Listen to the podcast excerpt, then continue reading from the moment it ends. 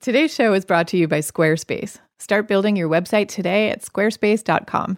Enter offer code QUIET at checkout to get 10% off. Squarespace, build it beautiful.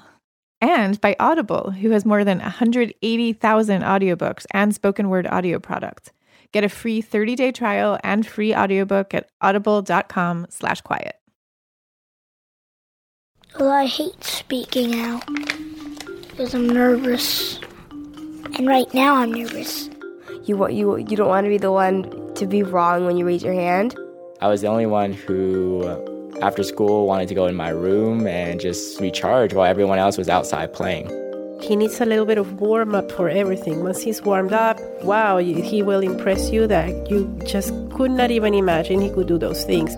I've learned so much from just watching her and just been dazzled by her intense curiosity and imagination.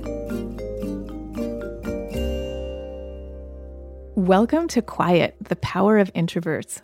I'm Susan Cain, author of the book Quiet, The Power of Introverts in a World That Can't Stop Talking, and co founder of Quiet Revolution. After my book Quiet came out, I started to hear from thousands of people who, for the first time in their lives, felt like they had permission to be themselves. And I started to realize we needed a quiet revolution, that we needed to empower introverts at work, in leadership positions, and in our culture in general. At the heart and center of this movement is empowering the next generation of children to know their own strengths. So we put together this podcast for parents, for educators, and for quiet kids themselves. This is really for anybody who knows that introverted children are normal and wonderful and often grow up to be some of the world's most interesting, accomplished, and successful people. The world's introverts include everyone from Mahatma Gandhi to Rosa Parks to Bill Gates to Emma Watson. And all these people made their contributions to the world because of, not in spite of, their quiet temperaments. It's also true, of course, that quiet kids can sometimes feel overwhelmed by classrooms and sports leagues and parties, and really an entire culture that is geared towards extroverts. So think of this podcast series as a guidebook filled with tips for how to help quiet kids of all ages navigate a loud world while never letting go of what makes them great. I call this series The Power of Introverts for a good reason. Introverts can be deep thinkers, terrific and compassionate leaders, and loyal friends, as you know if you spend a lot of time in the company of an introverted child. So, for introverted kids, all of this starts with what I call the long runway the extra time and attention some quiet kids need before they take flight. As I'm sure you've guessed, I was an introverted child myself. I needed that extra runway. When I learned to swim, I needed it when I started middle school. And honestly, I've needed it every step of the way in my adult life too. When I went to college and law school, became a corporate lawyer, and launched what became a best selling book and later a mission based organization called Quiet Revolution, devoted to empowering introverts at school and on the job. Every step of the way, I was on a longer runway. Over the course of this series, we're going to explore topics such as parent child compatibility, self esteem, and whether it's fair to grade kids based on class participation. We'll interview teachers, psychologists, parents, and of course, the kids themselves. And we'll give you the tools you need to harness your introvert's unique talents and inner riches. So let's start by meeting a few of these kids. I'm Margot and I'm nine years old. My name is Davis Nguyen. I consider myself an introvert. I don't, I, didn't, I don't really understand the definition of it, but my mom, she just thinks I am. I don't know why, but she knows me well, so. I found it hard to connect with other people. And even for recess, that one hour break, all I wanted to do was find a corner or a bench and just read. Uh, well, I try and find people I know, and then we'll try and find a quiet place and talk. Looking back, that was very truly signs that I was an introvert. If you want to think about whether you're an introvert or an extrovert, ask yourselves three questions. The first one is to imagine that you have been at a party that you have enjoyed, honest to goodness enjoyed, and you've been there for about two hours. If you are An extrovert, at the end of those two hours, your batteries are probably feeling very charged and you want more party time. Um, and if you're an introvert, you're kind of starting to wish to dear God that you were home in your pajamas. So that's one question to ask yourselves. Another is Do you tend to think before you speak, or do you tend to process your thoughts more out loud, as extroverts do? And the third one is Do you tend to prefer one on one conversations as introverts do or larger group settings? Uh, my name is Lara, and I have two daughters, and there couldn't be more different. One is very outgoing, and one is more retreating. A couple of years ago, both of Lara's children were very into Taylor Swift. My husband got tickets for us all to go, and like Margot spent the first hour of the concert like in tears. It was just not a good experience for her. But we were on the floor and we did have space around us, so it wasn't like a horrible kind of crowd, but any kind of crowd is too much for her. That's something I can really understand. I was the kind of kid who was always mystified by when adults organized kids into activities. You know, we were always herded into these big group endeavors like let's all get together and sing a song as loudly as we can. And i would think why is this fun? I don't get it. Um, and you know I, I, remember at one point being asked to sing that iconic song if you're happy and you know it clap your hands. And i would think i am not happy right now. Like i was happy five minutes ago when i was off doing my own thing. But why i'm doing this i have no idea the difference between introverts and extroverts is based on where do you get your energy. It's not about shyness, which is the fear of social judgment. Some introverts are shy, some are not, and shyness is a big piece of our puzzle. But introversion is about feeling more alive and in a state of equilibrium when you're in a quieter, lower key environment, while extroverts recharge their batteries by being out and about with lots of people. And this idea of a battery that's either recharged or drained is a useful way of looking at it, but it's really just a metaphor for what is often happening on a neurobiological level, with introverts and extroverts literally having different nervous systems. Human babies uh, come into the world with distinct behavioral profiles that you can see at about four months of age. That's Carl Schwartz. He runs the Developmental Neuroimaging and Psychopathology Research Lab at Massachusetts General Hospital. If you show them a variety of stimuli, like a uh, a mobile, a whiff of butyl alcohol under their nose, various sounds, you begin to see that there are very different patterns of reaction. They start crying when they uh, are exposed to these kinds of stimuli. They arch their backs, they thrash their legs. Those are the babies that we call high motor, high cry babies. And they're kind of polar opposite are the babies who are very placid to these exact same stimuli that we call low reactive. And it turns out that these babies who are the high reactive babies, the thrashing, arching, crying babies, are babies who, when they become toddlers, are much more likely to show things that we would recognize as early forms of shyness in young children. In a minute, we're going to find out why these babies are so sensitive. But first, I want to share this message from our sponsors. This episode is sponsored by Squarespace. It's more important than ever to have an online presence for your brand or business. Creating your own website used to mean struggling to learn some fundamental web code or choosing a pre made template that you couldn't customize. I remember this so well. Well, times have changed, and Squarespace is the answer. Squarespace makes designing your own website easy with intuitive and easy to use tools. You'll have a beautiful site that looks professionally designed, regardless of your skill level. And the best part is there is no coding required. Start your free trial site today at squarespace.com. When you decide to sign up for Squarespace, make sure to use the offer code QUIET to get 10% off your first purchase. Squarespace, build it beautiful. This episode is also sponsored by Audible.com, of whom I am a huge fan and carry their books around with me everywhere I go on my phone in contemplating who you are as a person, whether you're an introvert or an extrovert, it's always a good thing to do a bit of research. And there are thousands of books out there to help you learn more about yourself. And a great way to discover these books, as I can attest, is through audible.com. With Audible, you can browse more than 180,000 audiobooks, and spoken word audio products from the leading audiobook publishers, broadcasters, entertainers, and magazine and newspaper publishers. Find audiobooks like The Gifts of Imperfection by Brene Brown, who is a good friend of mine and who is a leading expert on shame, authenticity, and belonging. She shares what she's learned from a decade of research on the power of wholehearted living, which is a way of engaging the world from a place of worthiness. If you want to listen to this book or any other of Audible's thousands of titles, you can get a free 30-day trial and a free audiobook today by signing up at audible.com/quiet. That's audible.com slash quiet. Are you ready to finally access your intuition, to dive deeper into your soul's purpose, to manifest abundance, joy, peace, and ease, and let it all be fun? Well, if so, come check out the Highest Self podcast. It's the number one spirituality podcast. And now we're on video here on Spotify. My name is Sahara Rose. I'm here to be your spiritual bestie, and I can't wait to share my grounded approach to spirituality with you. So tune into Highest Self podcast, and I'll see you there. Before the break, we learned that some babies are much more sensitive to sights and sounds than others.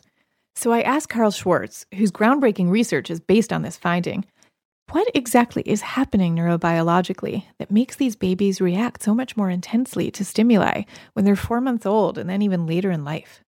Well, in our first study to try to look at that question, we took a group of 21 year olds who had been seen when they were two years of age and our working hypothesis was that these children were characterized by having a more jumpy or reactive amygdala to novelty.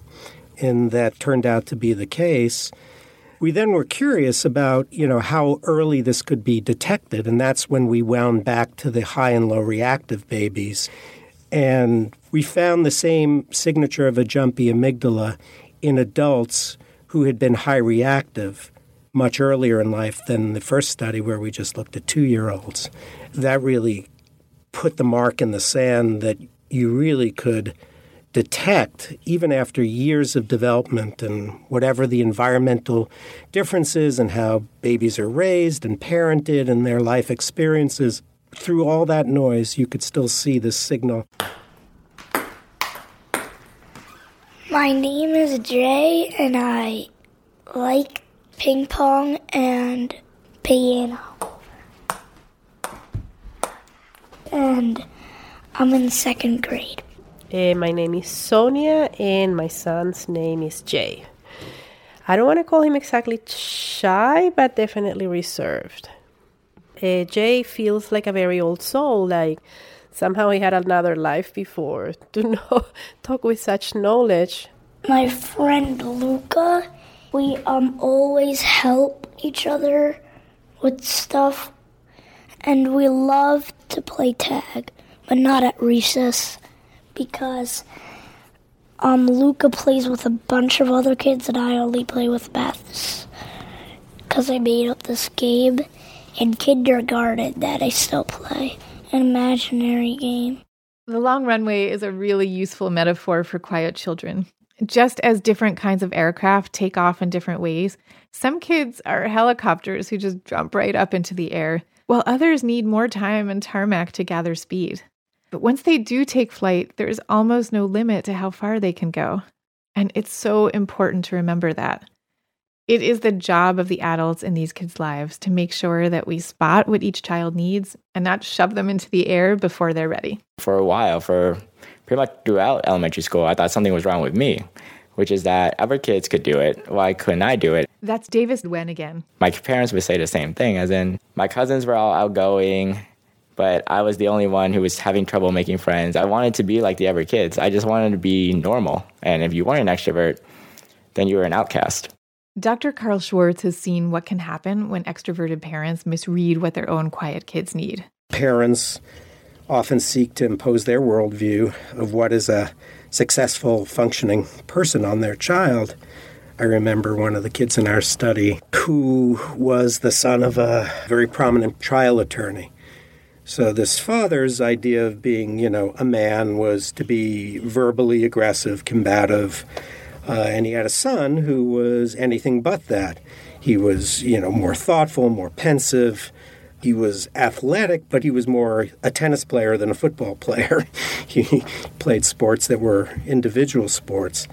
And his father really didn't get him, and so perennially kind of made this kid feel inadequate as a kid. And you can imagine once he hit adolescence, you know, not manly in certain ways. And that was an extremely destructive, you know, dynamic.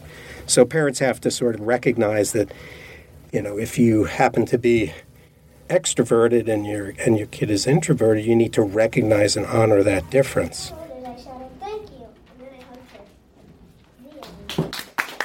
It breaks my heart when I see parents or teachers forcing a quiet child to talk, to contribute, to be a part of an assembly, or to sing as a part of a choir.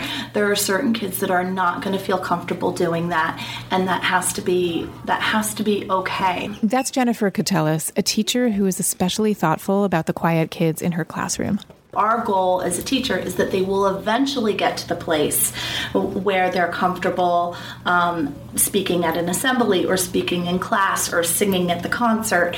And if you're forcing them to do it before they're ready, then it's just going to backfire. I'm actually going to tell a personal story here just because I, I think it encapsulates this so well.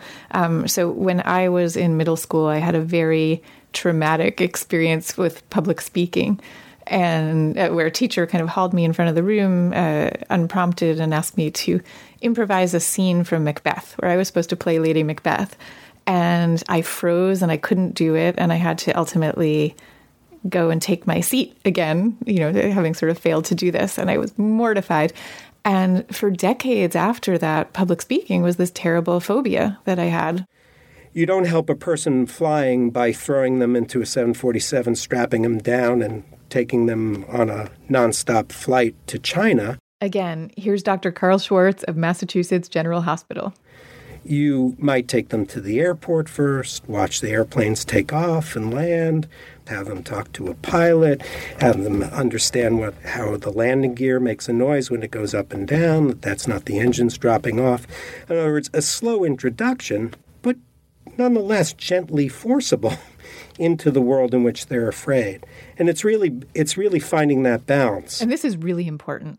The goal is not to shield quiet kids from anything that makes them uncomfortable. It is to help them overcome their fears in thoughtful, productive ways. It worked for me. The girl who couldn't improvise Lady Macbeth is now somehow a woman who speaks to large groups all over the world. My rule of thumb is to think of anxiety level on a scale of 1 to 10 and you want your child stretching themselves in the four to six range.